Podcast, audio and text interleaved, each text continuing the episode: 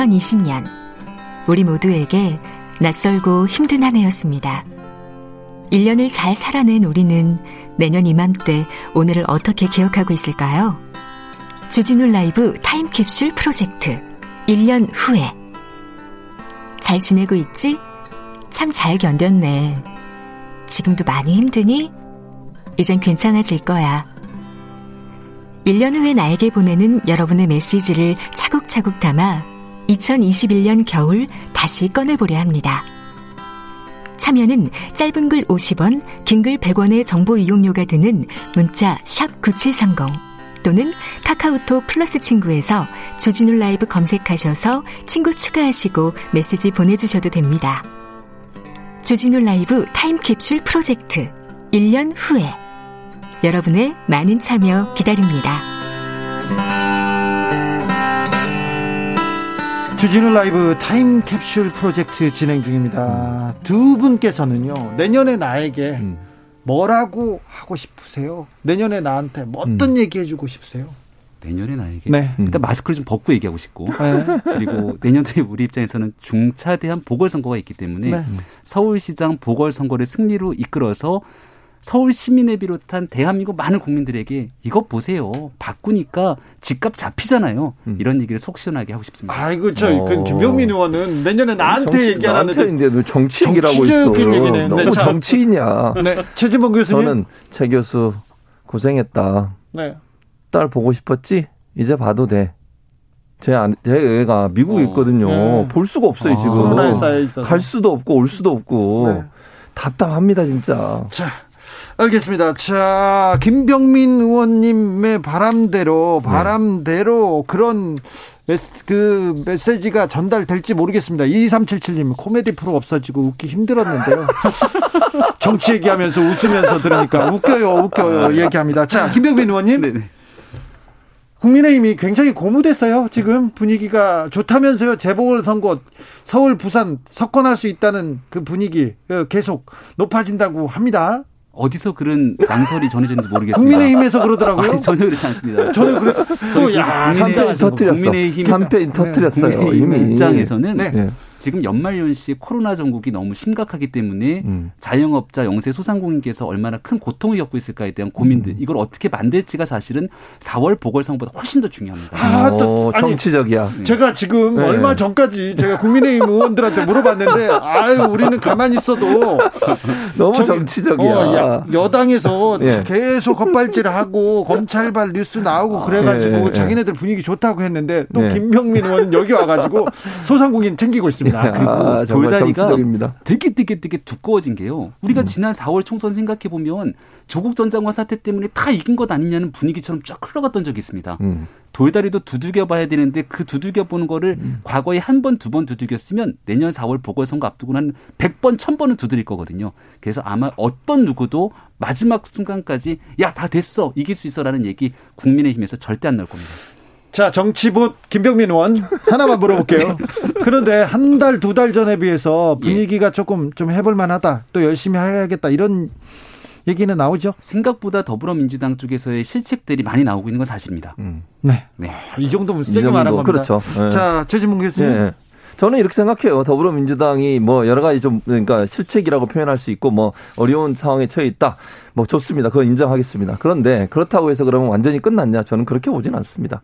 충분히 기회는 더 있는 것이고요. 더불어민주당이 좀 더 어, 열심히 하고 또 국민의힘이 물론 지금 현재는 이렇게 분위기가 좋다고 느낄 수 있지만 또 어떤 일이 일어날지 4월까지 그건 아무도 모르는 겁니다. 예. 뭐잘 아시는 것처럼 또 어디서 그러니까 김병민 의원처럼 비대위는 열심히 하는데 딴 데서 뭔가 터질 가능성이 있어요. 그리고 또 후보를 선정해 가는 과정에 지금 여러 사람들이 난립해 있고 여러 가지가 뭐 연합으로 하자 이런 얘기 나오고 있어서 이 사, 과정에서 또 충돌이 일어날 가능성도 있어서 그게 조심해야 될 부분이 아닌가 이런 생각이 듭니다. 안철수 국민의힘 대표께서 아, 국민의힘이 아니죠. 국민의, 국민의 당, 당 대표께서 네. 자 국민의힘 들어올 수도 있다. 나 네. 후보 단일화를 위해서 음. 하겠다 이렇게 얘기를 하는데 음. 의외로 국민의힘 부, 당 분위기가 뭐 조용합니다. 안철수 대표가 굉장히 원론적인 얘기를 했다고 생각합니다. 음. 본인의 서울시장 출마 선언도 했고 또 서울시장 선거에서 이기기 위해서라면 승리하기 위해서라면 지금 있는 문제를 극복하기 위해서 모두가 힘을 합칠 수 있다.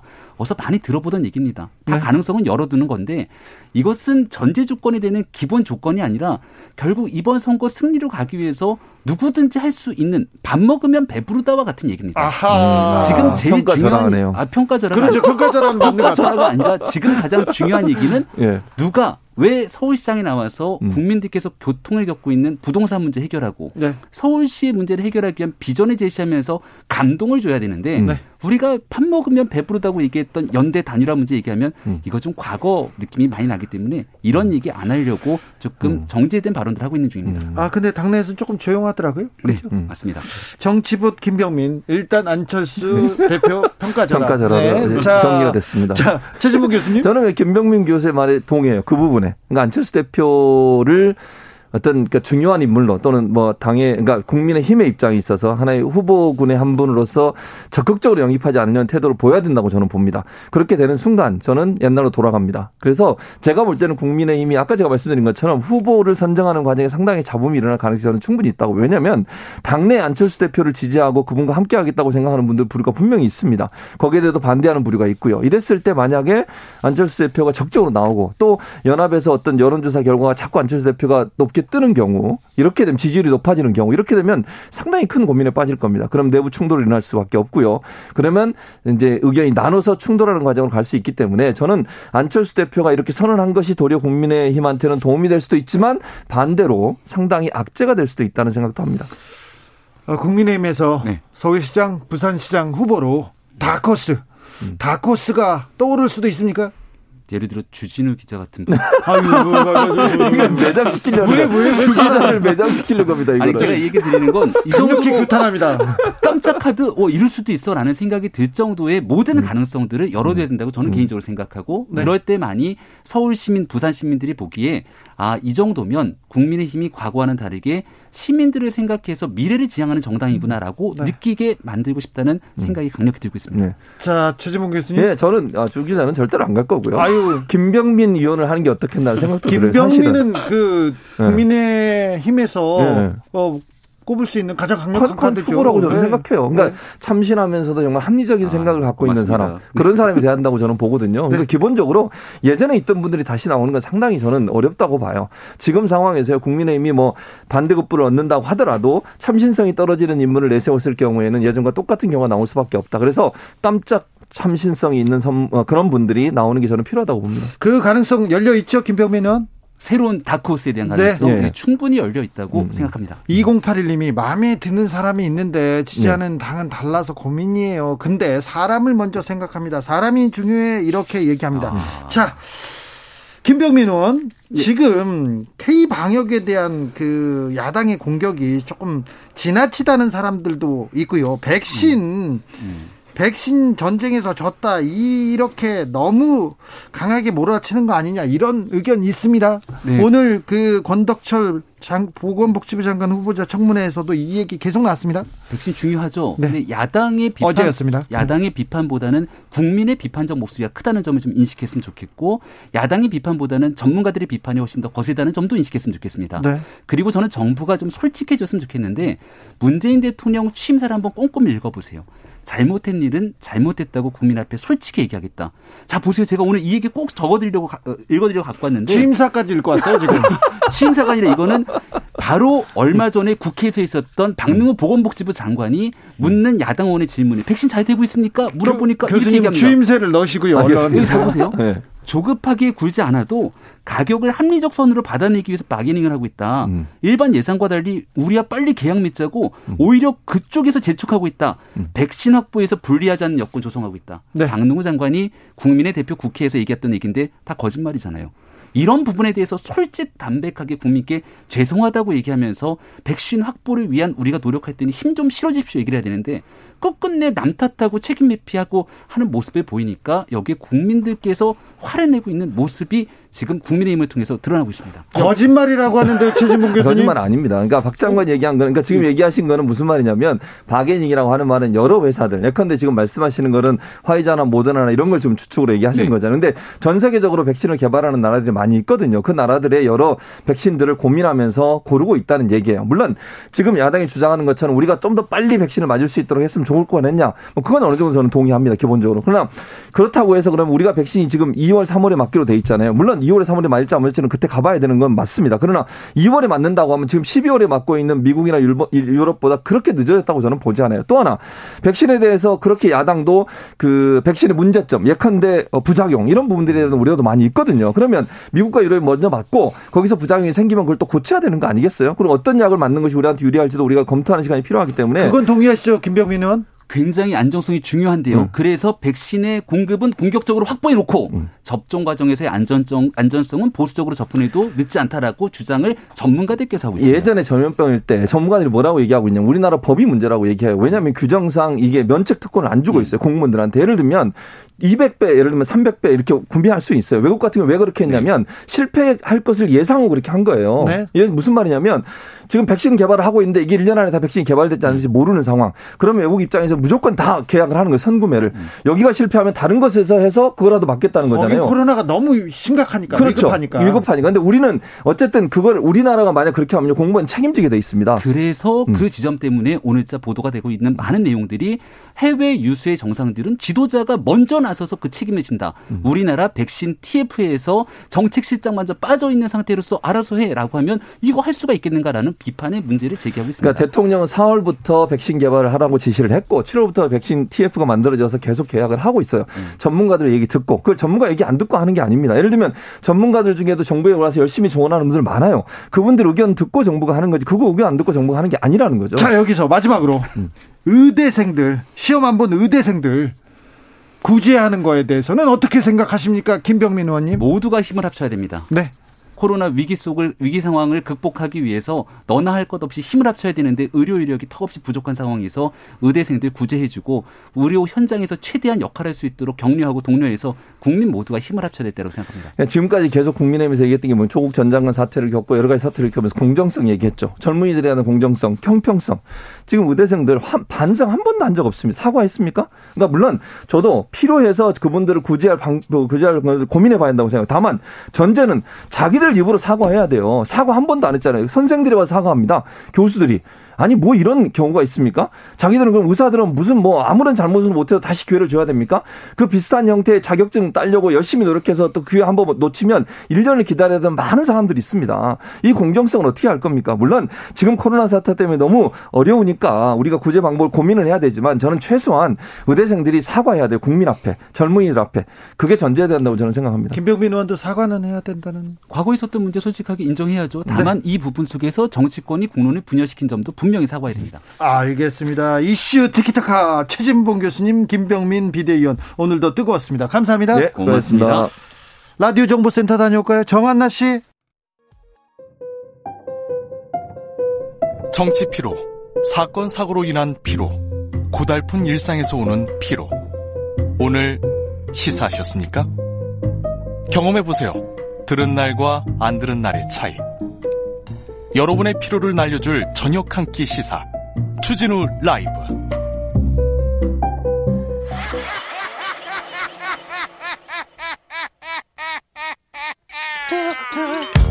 발로 뛰는 기자, 탐구하는 기자, 세상의 질문을 마구 던지는 기자, 기자가 본 오늘의 세상 기자들의 수다.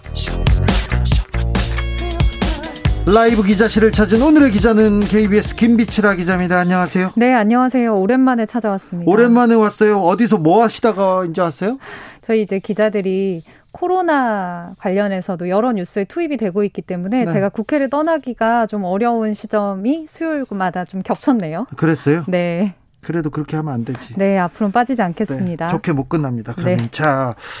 어, 장관 후보자들의 인사청문회가 어제부터 이어지고 있습니다. 네. 오늘은 변창흠 국토부 장관 후보자 청문회 있었고요. 국회 분위기 어떻습니까? 뭐 예상했던 대로 오늘 하루 종일 뭐 사과 또 사과 이어지는 그런 방식으로 청문회가 지금 이 시간까지 이어지고 있습니다. 네.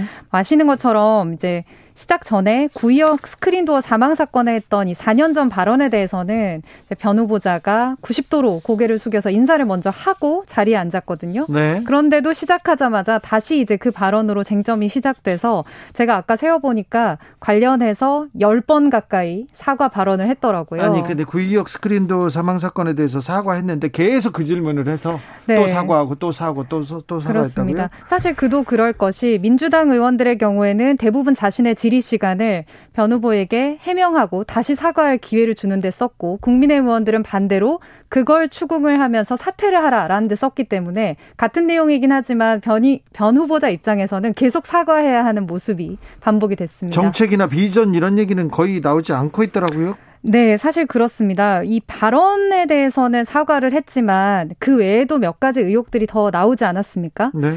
지금 SH 사장으로 재직할 때 블랙리스트를 작성을 했다거나 뭐 지인들을 특혜성 채용해주고 연구 용역 몰아줬다 이런 의혹에 대해서도 국민의힘이 강하게 추궁을 했는데 네, 그 의혹들은 사실인가요? 사실 이 부분들에 대해서는 억울하다 적극적으로 해명을 하는 쪽이었습니다. 예? 개혁 정책을 추진을 하다 보니 불편한 사람들도 있었고 당시에도 반발이 나왔는데 그 부분들이 그분들이 지금도 숨어서 이 왜곡된 소문들을 퍼뜨리고 있다 사실이 아니다라고 했고요. 예? 그 다음에 또 하나가 이제 아빠 찬스입니다. 소위 변 후보자 장녀가 중학교 때 했던 봉사활동을 한 단체가 다름이 아닌 변 후보자가 활동했던 시민단체였다. 이런 얘기가 있었는데 이 부분에 대해서 변 후보자는 그 경력 자체를 입시에 사용하지도 않았고 지원했던 고등학교도 떨어졌기 때문에 사실 이것은 뭐 문제 삼을 만한 게 아니다라고 정리를 했고요. 예. 그 다음에 발언이 하나가 또 있었죠. 그 못 사는 사람들은 밥을 집에서 해 먹지 미쳤냐고 사 먹냐 이런 발언이 있었는데 이 부분에 대해서도 당시에는 이제 공유부역의 입주자가 아침을 이제 케이터링 형태로 사 먹는 걸로 설계를 하는 거는 실제 아침 식사 문화와 다르다라고 얘기를 했는데 어떻게 앞뒤를 자르고 나를 그렇게 몰아가느냐 억울하다 이렇게 입장을 밝혔습니다. 그 발언을 해명하면서 또 부적절한 발언을 해가지고 또 공격을 받고 있습니다. 맞습니다. 사실 그 여성들이 아침에 화장을 해야 되기 때문에 아침 식사를 공유 부엌에서 해먹는 걸 꺼린다라는 입장을 얘기를 했었는데 오후에 이제 진선미 의원이 다시 한번 입장을 얘기할 기회를 줘서 그 부분에 대해서는 좀 잘못하고 발언이 잘못 나간 것 같다. 다시 사과했습니다. 네. 또 다른 얘기는 뭐 나왔어요? 일단 이렇게 해서 계속 발언과 사과, 의혹과 사과가 계속되다 보니 여당에서는 사과 충분히 들었다. 우리 부동산 정책 좀 들여다보자라고 시작을 했는데 정책을 얘기하죠. 네. 사실 이제 주택 얘기 좀 나왔습니다. 그런데 야당은 결국 자질이 없으니 사퇴를 해야 한다라고 맞붙은 상황이라서 결국 이 핵심 내용보다는 만약에 변 후보자를 강행 임명하면 국민의힘은 사법 절차로 가겠다라고 주호영 원내대표가 밝힌 상태입니다. 사법 절차라니요? 지금 방금 말씀드린 여러 의혹 중에서 법률적으로 문제가 되는 점을 우리가 검토하고 있다는 겁니다. 그래서 수사로 가겠다라는 입장을 밝혔습니다. 김현미 국토교통부 장관이 그 그만두시기로 하고 후임이 오기로 했었어요. 그렇죠. 오기로 했는데 후임자가 낙마하면서 장수 최장수 최장수 장관이 됐는데 지금 떠나실 후임, 수 있을까요? 후임 장관이 이렇게 지금 난타당하고 있어서 떠나실 수 있을지 모르겠네요. 네. 자, 어, 청문회 전에는 전복민 의원, 국민의힘의 전복민 의원이 큰 뉴스를 만드시기도 했어요. 네, 사실 그 당 차원에서 조사가 시작된 지 얼마 안 돼서 바로 어제였죠. 아버님의 부적절한 발언으로 무리를 일으킨 데 대해서 사죄한다라면서 국민의힘을 전격 탈당했습니다. 탈당했어요? 아, 네, 아시는 것처럼 지금 아, 재산이 어마어마하게 늘었다. 아, 이분 어떻게 재산을 증식하는지 좀 알려줬으면 좋겠어요. 국민들한테도 이렇게 하면 돈 180배씩 100배씩 어떻게 번다 이런 것 좀 알려주시면 좋겠어요? 맞습니다. 사실 실제 중요한 것은 이 일감 몰아주기 그리고 편법적 재산 증여가 어떻게 됐느냐 하는 의혹인데 어제 탈당을 하면서도 이 문제들은 정상적인 절차를 따랐다. 그리고 디테일한 해명을 하지 않았습니다. 네. 그래서 민주당에서는 탈당이라는 방식으로 문제 핵심을 왜 피해가느냐라면서 거세게 비판을 한 상황인데요. 근데 사실 이제 많은 분들이 생각해 보시겠지만 민주당도 이게 남의 일이 아니거든요. 그러니까 이스타항공 창업주였던 이상직 의혹이나 뭐 재산 의혹이 불거졌던 김홍걸 의원도 결국에는 제명 형식이긴 하지만 탈당을 하는 방식을 택했고 그러면서 또 당은 책임을 벗어나는 이런 일들이 벌써 21대 국회 들어서 몇 번이나 반복이 되고 있지 않습니까? 재산 증식 의혹, 재산 신고를 잘못한 의혹으로 그 김문걸 의원은 제명 제명 형식으로 이렇게 민주당을 떠났어요. 근데 똑같은 혐의의 조수진 의원은 어, 또 국민의힘에 남아 있잖아요. 네, 조순 의원 뭐 이따 말씀드리려고 했는데 조금 전에 재산 신고 누락 혐의로 지금 법원에서 벌금형이 당선 무효형에 해당하는 벌금형이 네네 네, 구형이 된 상태입니다. 구형이 그렇게 또 강하진 않군요. 자. 아무튼 전봉민 의원 그리고 그 전에 박덕흠 의원까지 계속 이 얘기가 계속 조금 더 커질 가능성도 좀 있나 봅니다. 네, 오늘 민주당에서는 아예 당 차원의 조사단을 만들었습니다. 가칭, 가칭 전봉민 일가 불법 비리 조사단이라는 이름인데요. 네. 대단히 당 차원에서 심각한 사안으로 간주하고 있다. 이렇게 덮고 넘어가지 않겠다라는 게 당 입장이고 관련된 여러 의혹들이 전 의원이 부산시 시의원 시절에 했던 것과 관련된 것들이 또 많기 때문에 민주당 부산시당에서도 별도의 특위를 만들어서 중앙당과 협력해서 우리 차원에서 먼저 파헤치겠다라면서 네. 계속해서 공세를 이어갈 계획입니다. 시의원 시절에 시의원이라는 그 지위를 가지고 재산을 많이 늘렸으면 이거는 또 이해충돌에 걸리잖아요. 근데 박덕흠 의원 얘기도 이해충돌 이해충돌 나오다가 쏙 들어갔거든요. 맞습니다. 그러니까 국회 차원에서 이제 정말 법으로 의원들 제지해서 이해충돌 미리 막아야 한다라는 얘기가 여론이 워낙 높기 때문에 네. 국회의원들 차원에서도 방지법 만들겠다 여러 얘기가 나오다가 어, 그저께죠. 월요일에 민주당 차원에서 국회의원 이해충돌 방지법을 발의를 했습니다. 네. 국회법을 따로 고쳐서 여기에 아예 어떤 상임위원이 부적격인지 그리고 이해충돌이란 무엇인지를 조목조목 명문화를 해서 부적격한 사람들 걸러내고 혹시 걸리게 된다면 징계까지 하는 강한 내용입니다. 근데 문제는 국회의원들이 과연 스스로 이 법안을 통과시키기까지 할 것인지는 여러분이 지켜봐 주셔야 될 것 같아요. 잘 지켜보세요. 잘 지켜보세요. 국회의원들이 자기네들의 족쇄가 될 수 있는 법안을 통과시키는지 안 시키는지 국민들이 관심을 가지고 맞습니다. 국회의원들 똑바로 해라 이렇게 하면 시킬 거고요. 아니면 그냥 넘어갈 가능성 높다는 거. 네, 김비치라 기자가 어, 제 부탁드립니다. 네, 네, 체크하고 있습니다. 자, 근데 어쨌거나 국민의힘 의석수 계속 좀 줄고 있어요. 지금 100 몇 석이죠? 지금 전 의원이 탈당하면서 102석까지 줄어들었는데요. 문제는 이게 추가 의석이 또 감소 가능성이 있다는 겁니다. 선거법 위반자들 이게 재판 나오면 또 사라지지 않습니까? 네, 지금 선거법 위반으로 재판을 받고 있는 의원이 11명인데요. 독자적인 개헌 저지선인 백석 그러니까 이 중에 세 명만 이제 물러나게 된다고 해도 이 백석이 무너지는 사상 초유의 사태가 오게 됩니다. 네? 지금 지난 17일에 홍석준 의원이 21대 의원 중 처음으로 당선 무효형을 선고받았고 조금 전에 이제 조수진 의원 같은 경우도 일단 법원에서 벌금형이 구형이 됐습니다. 네? 향후 지켜봐야겠지만 재판받는 의원 11명 모두 그냥 넘어갈 가능성이 없다는 얘기가 당 내에서 나오면서 결국에는 지금 무소속 상태인 김태호, 홍준표, 홍준표 윤상현 의원들 웃고 있겠네요. 사실 복당해야 된다는 여론이 더 높아질 가능성이 있습니다. 바로 이런 음. 외부 요인 때문에요. 네.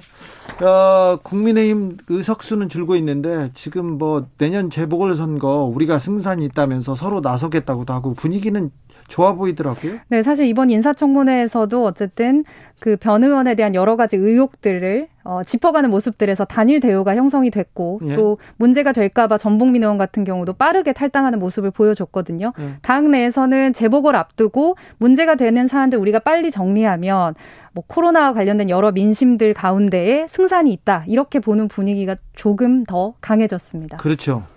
분위기가 확연히 뭐 바뀌고 있더라고요. 어, 이것도 물어봐야 되겠는데 추운데 추운데 아직도 단식을 하는 분들이 계세요. 네. 중대재해기업처벌법 제정 촉구하는 단식인데요. 벌써 13일째인가요? 네. 저도 첫날부터 보도를 종종 계속 하면서 이분들 만나서 인터뷰할 기회가 있는데 지난 주말에도 영하 10도 정말 춥지 않았습니까? 아, 추웠죠. 그 가운데도 이제 국회 본관 앞 찬 바닥에서 단식을 벌써 13일째 이어가고 있습니다. 차디찬 그 돌 돌 바닥 위에서요. 정의당 그리고 계속해서 그곳에서 함께 단식하는 산재 피해 유족들은 너무 늦었다. 빨리 국회 시간표 제시해라. 이렇게 민주당과 국민의힘에 요구를 하고 있는데 근데 왜 이렇게 왜 이렇게 더딘 건가요?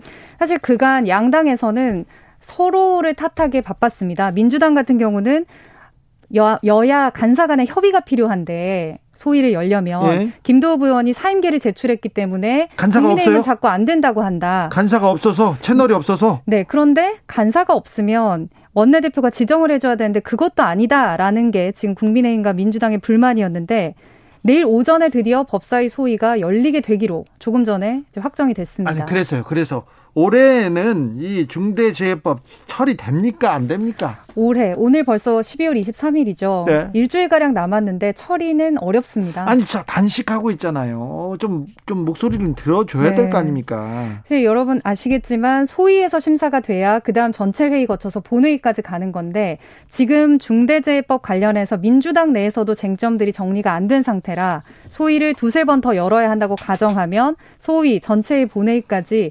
연내는커녕 1월 8일 끝나는 임시국회 회기 종료까지도 끝내기가 사실 일정상 굉장히 빠듯해 보입니다. 8408님께서 중대재해 처벌법 같은 법은 오히려 민주당에서 선제적으로 처리했어야 한다고 봅니다. 참 실망입니다. 이런 의견 주셨습니다. 자, 비치라 기자. 네. 음, 4월 재보궐 선거에서 좀 주목하고 있는 후보가 있습니까? 아, 나 이분이 가능성이 있는 것 같아서 이분 취재를 좀 열심히 하겠다 그런 분이 있습니까? 아, 저 개인적으로 말씀이십니까? 네.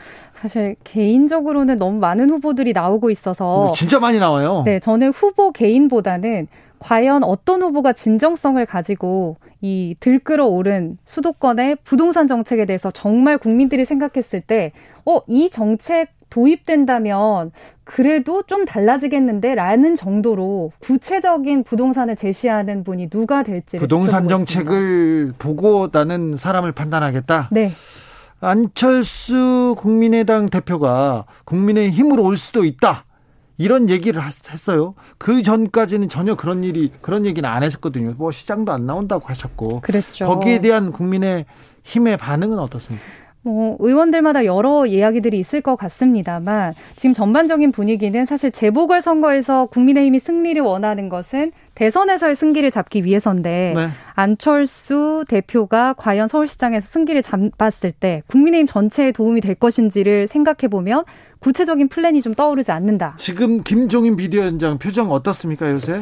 음, 지금 자가격리 중이시라서 표정을 네. 직접 볼 수는 없습니다만 안철수 국민의당 대표에 대해서 직접적으로 아주 구체적인 얘기까지는 안 나온 걸로 봐서는 지금도 뭔가 물밑 협상 또는 계획이 만들어지고 있을 수 있겠습니다. 아, 오늘도 감사했습니다. 기자들의 수다 KBS 김비치라 기자였습니다. 고맙습니다. 교통정보센터 다녀올까요? 김한나 씨. 테이크아웃 시사 나왔습니다. 오늘도 하나 챙겨가세요. 주진우 라이브.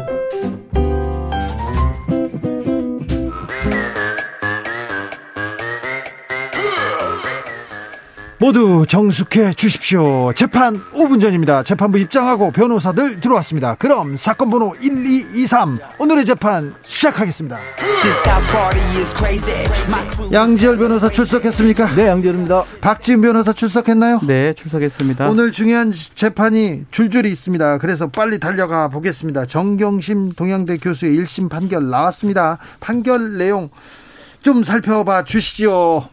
네, 뭐 학사 비리 부분을 포함해서 거의 검찰의 주장을 전면적으로 수용한 것으로 보여요. 특히 말씀드린 것처럼 학사 비리 쪽은 전부 다 위죄로 봤거든요. 동양대 표창장, 위조 예, 사실 표창장 위조부터 시작해서 예. 체험 확인서 부분도 다 허위라고 봤는데 너무 많이 너무 많이 어 그런데 이게 1년 4개월 재판하는 과정에서도 네. 사실 이제 뭐 중요도로 따지면 오히려 사모펀드 부분이 중요한데 재판의 시간은 이제 학사비리 입학 집시비리 네. 불적으로 더 많이 했었거든요.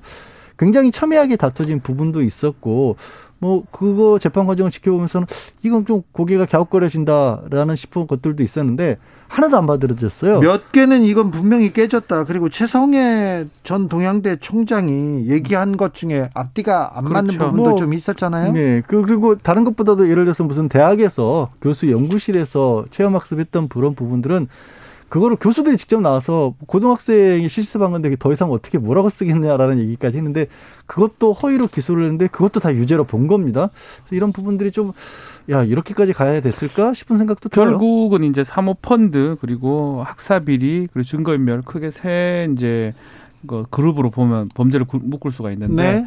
사모 펀드 부분 중에 이제 조범동 씨 재판에서 무죄로 무죄가 나왔던 부분 네. 네. 그 부분만 이제 무죄가 됐고 그때 이유는 조금 달라요. 조금 달라요. 달리 조금 판단했는데 그거 말고는 싹 다 사실은 지금 유죄가 난 상황으로 보입니다. 어, 그러네요. 그 아무튼 사모펀드 부분에 대해서도 중요한 부분은 무죄가 났는데 음. 네. 어, 작은 부분들 뭐 미공개 정보 이용이라든지 네. 차명 뭐 차명 계좌 차명 계좌 부분 네. 그건 유죄가 됐고요. 횡령 부분 이런 것들은 지금 무죄가 됐습니다. 어, 증거 인멸 같은 부분은 거기는 또 무죄가 났네요. 증거인멸은 이제 법리상 자신의 증거인멸죄는 죄가 되지 않습니다. 네, 지을 수 있죠. 자기는 공동정범일 때는 무죄가 되고요. 예. 다만 이제 증거인멸을 교사한 부분이 있습니다. 그 부분은 또 유죄가 됐습니다. 유죄가 됐어요? 예, 교사한 부분은요. 거, 뭐 조국 정경심 교수 측에서 걱정하던 거는 거의 유죄가 거의 되네요. 거의가 제가 봤을 때는 거의 다 갔습니다. 그러네요. 예. 네. 왜냐하면 같은 신급에서 조범동 재판을 했던 부분이 있기 때문에 그거는 또 여기서 크게 심리를 안 했습니다. 사모펀드는 어느 정도 재판이 이제 거기서 나와, 나온 후, 네. 후부터는 표창장 위주로 재판이 진행이 됐거든요. 네. 표창장이 관련된 범죄가 꽤 많이 됩니다. 뭐 허위 공문서 작성이라든지 위조, 뭐 사문서 행사, 위조 공문서 행사, 뭐 등등등, 뭐 공무 방해, 위계 집행, 뭐 방해 등등등이 싹 다 유죄가 됐습니다. 조선일보에서는 바로 바로 어, 그, 조 전 장관의 딸, 어, 조 씨의 의전원, 부산대 의전원, 이거 취소해야 되는 거 아니냐. 이 얘기도 벌써 나왔어요?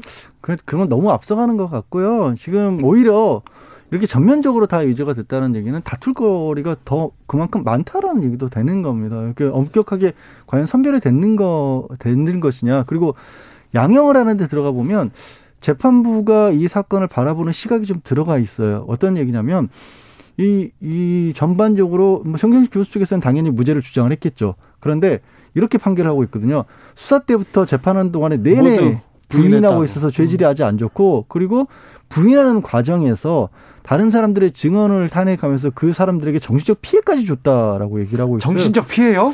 그러니까 증인 증인들이 그 정경식 교수가 그 사실을 증인들의 증언을 부인하는 바람에 증인들의 정신적 피해를 바깥에서 입었다라는 얘기까지 하고 있어요. 근데 이게 그럼 재판에서 모든 걸 수긍하지 않으면 그 사람은 밑보에서 일부 개심죄를 약간 줬다라는 건지 그만큼 어찌 보면 재판부가 어 이 사건 전체에 대해서 약간은 뭐 예단을 좀 가지고 있었던 게 아닌가. 그렇게 보입니다. 일단은 네. 사실은 우리 형사 재판이라는 게 뭐 제가 계속 얘기를 드리지만 증거 재판주의입니다. 네. 했냐 안 했냐 이것도 중요하지만 했다면 그에 합당한 증거 그 증거는 적법하게 수집된 증거여야 되는데 뭐 일부 위법하게 수집한 증거들도 그 채택을 해가지고 지금 유죄를 인정을 했거든요. 네. 그리고 뭐 충분히 이제 인정이 된다, 뭐 사실을 충분히 인정된다 이런 뉘앙스로 이제 판결이 적시가 됐는데 이런 부분들은 나중에도 이제 문제가 될 여지가 있습니다. 검찰은 7년을 구형했고 법원은 징역 4년, 거기다 법정 구속했습니다. 바로. 네. 네. 이 부분은 또 어떻게 보세요? 이거는 검찰의 구형을 사실상 다 받아들인 거라고 볼 수 있어요. 네, 우리가 보통 구형했으면 네, 네. 3분의 2 정도면 예. 거의 검찰로서는 100점 만점 받은 거라고 얘기를 하지 않습니까? 다, 다 성공한 거로 네, 다 성공한 거죠. 예. 네. 검찰이 이제 원하는 거는 반 이상만 나오면 되거든요. 네. 반 이상 나오면 되고 다만 지금 일부 무죄는 있어요. 뭐 횡령 등등 사모펀드에서 일부 무죄가 있기 때문에 그거 감안하면 검찰이 원하는 구형 또 검찰이 원하는 양에 거의 다 받은 게 아닌가 생각이 듭니다. 사모펀드도 그래요. 애초에 20억 가량을 사모펀드에 투자하게 된 계기 자체가 이제 민정수석으로 임명이 되면서 직접적으로 주식 투자를 할 수 없기 때문에 그랬다라고 하는데 그렇게 바꾸고 나서 20억 원을 어, 이 종직자 재산 공개로 사모펀드를 투자했다는 걸 밝혔거든요. 사실 그 공공연히 한 겁니다. 근데 그 이후에 더 작은 소액들을 감춰가면서 차명으로 주식 투자를 숨어서 했다? 그러니까 뭔가 정황상으로도 좀 일견 납득하기 어려운 부분들이 좀 있어요. 네, 그런 부분들이 아마 항소심에서도 다투질 것이고 아마 이 사건은 저는 대법원까지 가야 되지 않을까 생각합니다. 대법원까지 크게 치열하게 사실은 좀 이거 이게 제가 제 개인적 생각이긴 한데 하나하나 따져보면 과연 이게 그만한 사건인가 싶어요. 근데 이제 검찰이 기소할 때도 열다섯 개 혐의로 기소를 해버렸어요. 너무 많은 혐의였다. 그리고 이거 그 혐의만 있으면 모두 기소했다. 그런 그렇죠. 이게 우물에 그냥 그물 쳐놓고 다 하나씩 하나라도 걸려라는 그런 뭐 그게 잘못됐다는 건 절대로 아닙니다. 뭐 그런 식의 기소였고 그것을 하나하나 다 지금 유죄로 인정하고 버린 결과기 때문에 아마 2심에서 다른 결과가 난다 하더라도 대법원에서 다퉈야 될 것 같습니다. 자, 이런 기사가 눈에 띕니다. 검찰 판정승 귀결된 정경심 재판, 윤, 윤석열 재판에 변수될까? 어떻게 보십니까? 지금 신문 하고 있거든요. 네. 혈액 정지, 집행 정지 신청 그 가처분 했던 거 신문하고 있는데 글쎄요, 뭐 판사라면 뭐 그거 보고 판단하지는 않겠죠. 그러니까 이게 네. 결국에는 이 모든 종류의 최근에 일어났던 법적 사건들이 법적 사건이 아니라 정치적 정치 사건이라는 사건이죠. 반증이에요. 네, 그 얘기가 나온 것 자체가 국민들은 그렇게 생각할 수도 네, 있어요. 그렇게 생각할 수밖에 없고 그렇죠. 이제 지금 그런데 윤석열 총장의 징계 사유 여섯 가지는 징계 사유가 여섯 가지로 제기를 했었고 그 중에 네 가지를 인정을 했잖아요. 그것들은 정치적 시각에서 볼 것들은 아니에요. 엄밀히 검찰총장의 네. 직무와 관련된 부분이었고 여기에 예를 들어서 만약 징계 사유 중에 조 전 장관에 대한 뭐 과도한 수사 이런 게 들어갔었다라면 뭐 직접적으로 영향을 끼치겠지만 예. 그런 상황은 아니죠. 자, 그 윤석열 장모 잔고 증명서 위조는 인정. 음. 고의는 아니었다. 이런 재판도 있었습니다. 이 재판은 어떻게 흘러갈까요? 자, 요것도 이제 관련해서 지금 뭐 증거들이 좀 있다 보니까 네. 뭐 부인하기가 좀 어려운 거 보이는데 좀 특이하게 좀 얘기를 했어요. 위조는 인정한데 고의는, 고의는 아니었다. 이게 과연 어떤 의미인지 저도 잘 모르겠습니다. 아, 그래요? 어떤 의미인지 아니 인정을 하되 고의는 아니었다. 과실 위조는 없거든요. 네, 모르고, 그렇죠. 모르고 위조하는 수는 없어요. 위조를 하면 하는 동시에 고의가 되고요. 또 위조죄 같은 걸 행사할 목적이 있는 목적범입니다. 그래서 목적이 수반되기 마련인데 목적이 없다는 걸 얘기를 하려고 했는지 그게 좀 목적이 다른 게 얘기를 하는 거예요. 네. 원래 이제 300억이 넘는 통장 잔고가 있다라고 누군가에게 통장 잔고를 보여주면 아 이 사람 돈 많네라고 생각하기 마련이잖아요. 네. 그런데 지금 뭐라고 얘기를 하냐면 아 이거를 동업자가 이런 정도의 돈이 있어야 한국자산관리공사에서 이 취득하려는 토지와 관련된 정보를 준다고 하니까 그래서 위조를 해줬다라고 하는데 이게 납득하기가 좀 어렵습니다. 정보를 빼내기 위해서 본인이 300억이 넘는 자산이 있다고 통장 잔고를 위조한다? 통장 잔고를 위조하는 것 자체가 범죄라는 걸 알 거 아니에요. 단순 비교를 할 때 표창장 위조 말고 이게 잔고 위조. 잔고 위조 이게 어, 형량이 어느 정도 됩니까? 글쎄 이게 어...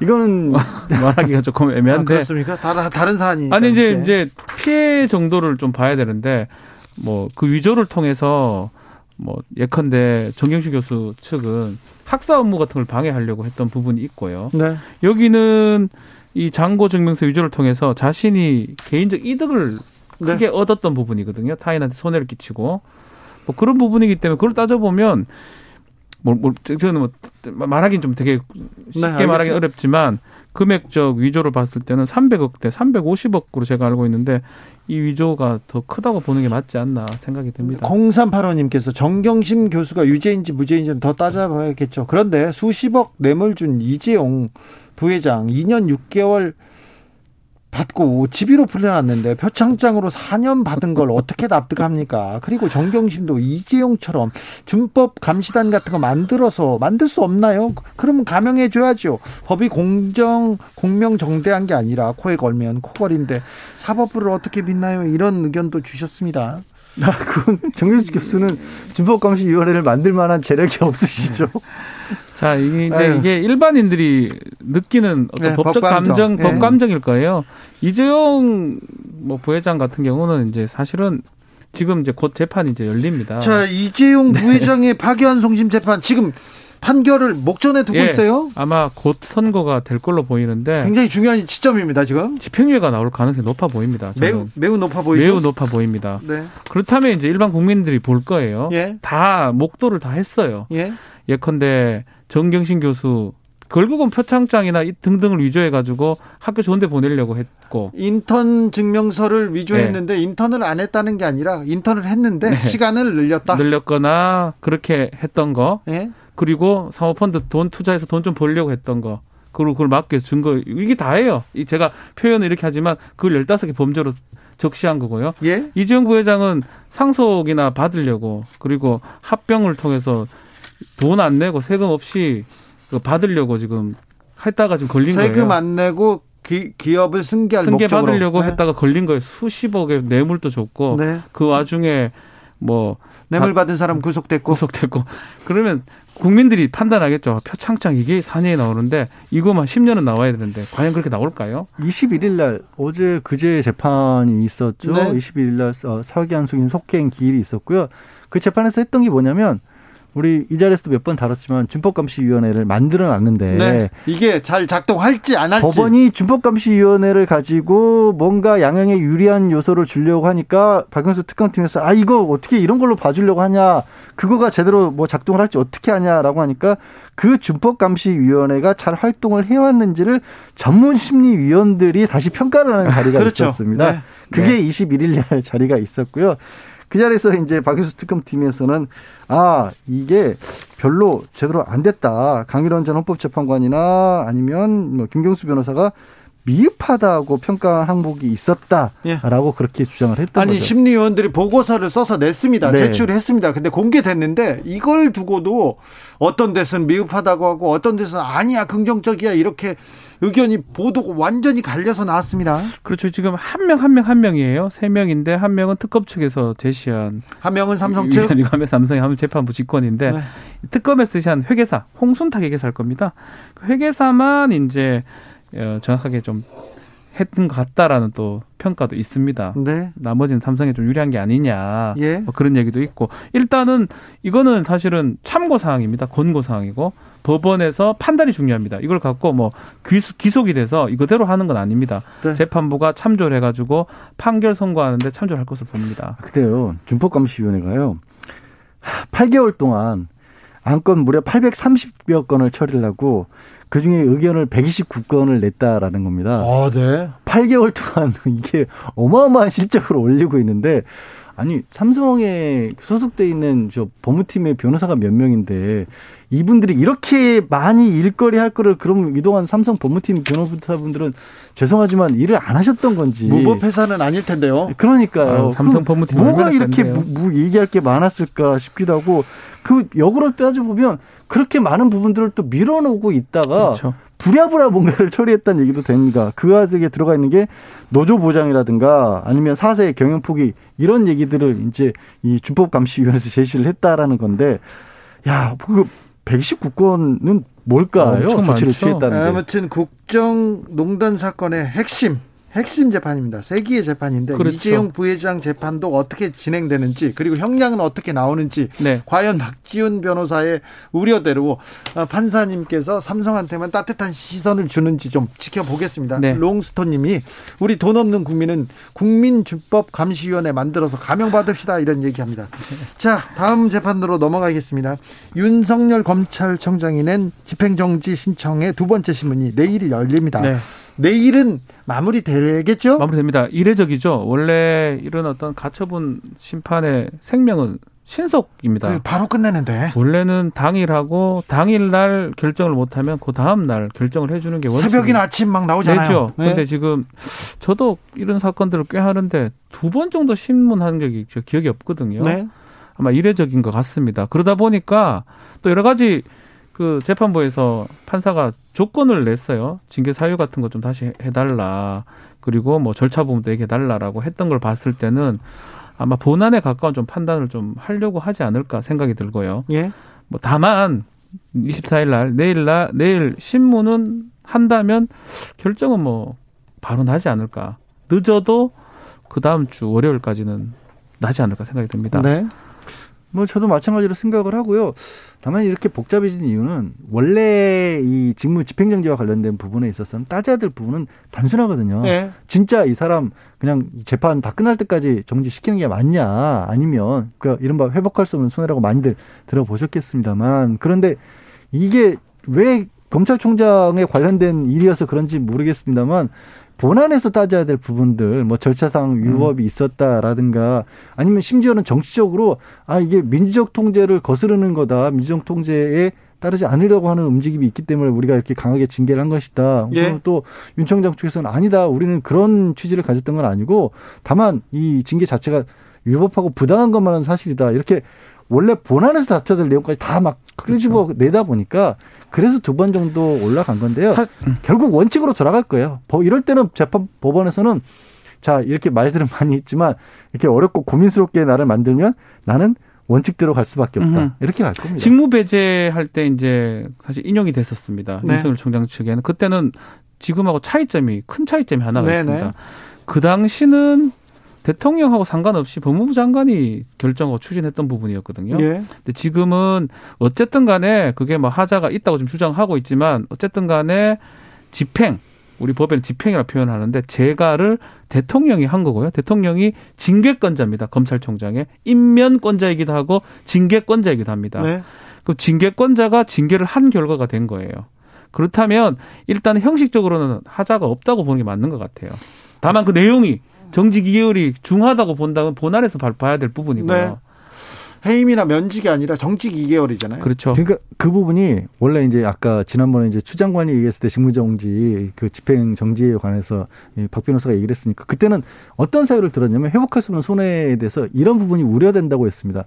징계위원회가 언제 열리고 언제 끝날지 모르는데 직무를 정지시켜 놓으면 이 임기가 보장되어 있는 검찰총장이 사실상 임기를 빼앗기는 그런 결과를 낳을 그렇죠. 수 있다라고 했거든요. 지난번에. 근데 이번에는 딱 2개월로 정해져 있는 거예요. 네.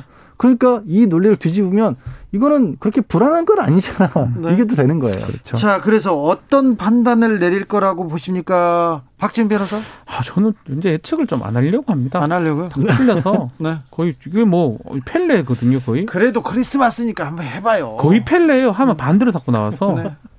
인용? 인용. 자, 아, 그 반대로 일부러 인정이라고 한 거예요. 얘기 안 하고 아, 싶습니다. 네.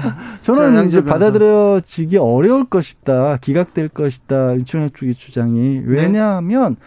말씀을 하신 것처럼 2개월이 정직이 된다 그래도 남은 기간이 5개월이고요. 네. 이게 이게 시스템으로 돌아가는 거지. 사람이 꼭 그 자리에 있어야 된다라고 볼 수는 없거든요. 윤석열 총장 개인에게 뭐 피할 수 없는 회복할 수 없는 어려움, 손해 그게 뭐가 있을까? 라는 좀 싶어요. 다음 재판 물어보겠습니다. 자, 최강욱 열린민주당 대표한테 어, 검찰이 인턴 허위 인턴 증명서 만들어줬다 이렇게 하면서 징역 1년 구형했습니다. 네. 이거 오늘 오늘 만약에 그 정영진 교수에게 유죄 판단한 논리대로라면요, 네. 이것도 좀 네, 유죄 나올 수 있다고 봐요. 논리가 맞다면 유죄죠. 왜, 왜냐하면 저희도 그렇지만 이게 체험 활동 같은 게 예. 정확하게 몇 시간 몇 분 따져서 이렇게 주는 거 아니거든요. 모든 모두들이라고 하면 안 되는데 그렇게 정확하게 안 따지고 한두 시간 하면 아이고 고생했네 그러면서 그렇죠. 여섯 일곱 시간 적어 주는 게 또 좀 그렇게 통용되는 그런 단체도 있나 봅니다. 있죠. 예, 근데 그게 뭐 잘했다는 건 절대 아니에요. 이제 법과 도덕의 영역이죠. 도덕적으로 아니면 욕할 수 있어요. 야, 이거 한 시간 했는데 왜 세 시간 해줬냐. 그렇지만 이제 것은 그것을 기소하거나 처벌한, 처벌한 사례는 적습니다. 네. 거의 없다고 저는 알고 있는데 어쨌든 간에 이제 만약에 이제 그렇게 된다면 앞으로 약간이라도 부풀려 이제 적으면 처벌 대상이 된다. 이렇게 네. 될것 같습니다. 아, 그러니까 여기서 함부로 예측하다가 그런 것도 이제 처벌될 수도 있어요. 예측하지 않습니다. 알겠습니다. 자, 분석만. 예측하지 않습니다. 예. 자, 이런 가운데 다음 재판입니다. 월성원전 자료 삭제 산자부 공무원 3명을 검찰이 기소했습니다. 2명은 구속, 1명은 불구속. 뭐 예상하던 예상한데 네. 상당히 빨리 했어요. 생각보다 뭐 재판 아 재판이 곧 이제 열릴 것 같습니다. 네. 뭐 이제 자료 삭제 부분은 사실은 인정될 수 있는 부분이기 때문에 있 죠, 그렇죠. 네, 그 부분은 뭐 있기 때문에 그, 그 부분만 아마 지금 기소한 걸로 지금 보이는데 추가로 어떤 부분이 또 수사가 되고 있는지 그 부분은 좀 지금 확인은 안 되고 있는 상황입니다. 네. 어, 조수진 국민의힘 의원 재산 축소 신고에 대해서는 150만 원 구형했습니다. 검찰이. 그렇죠.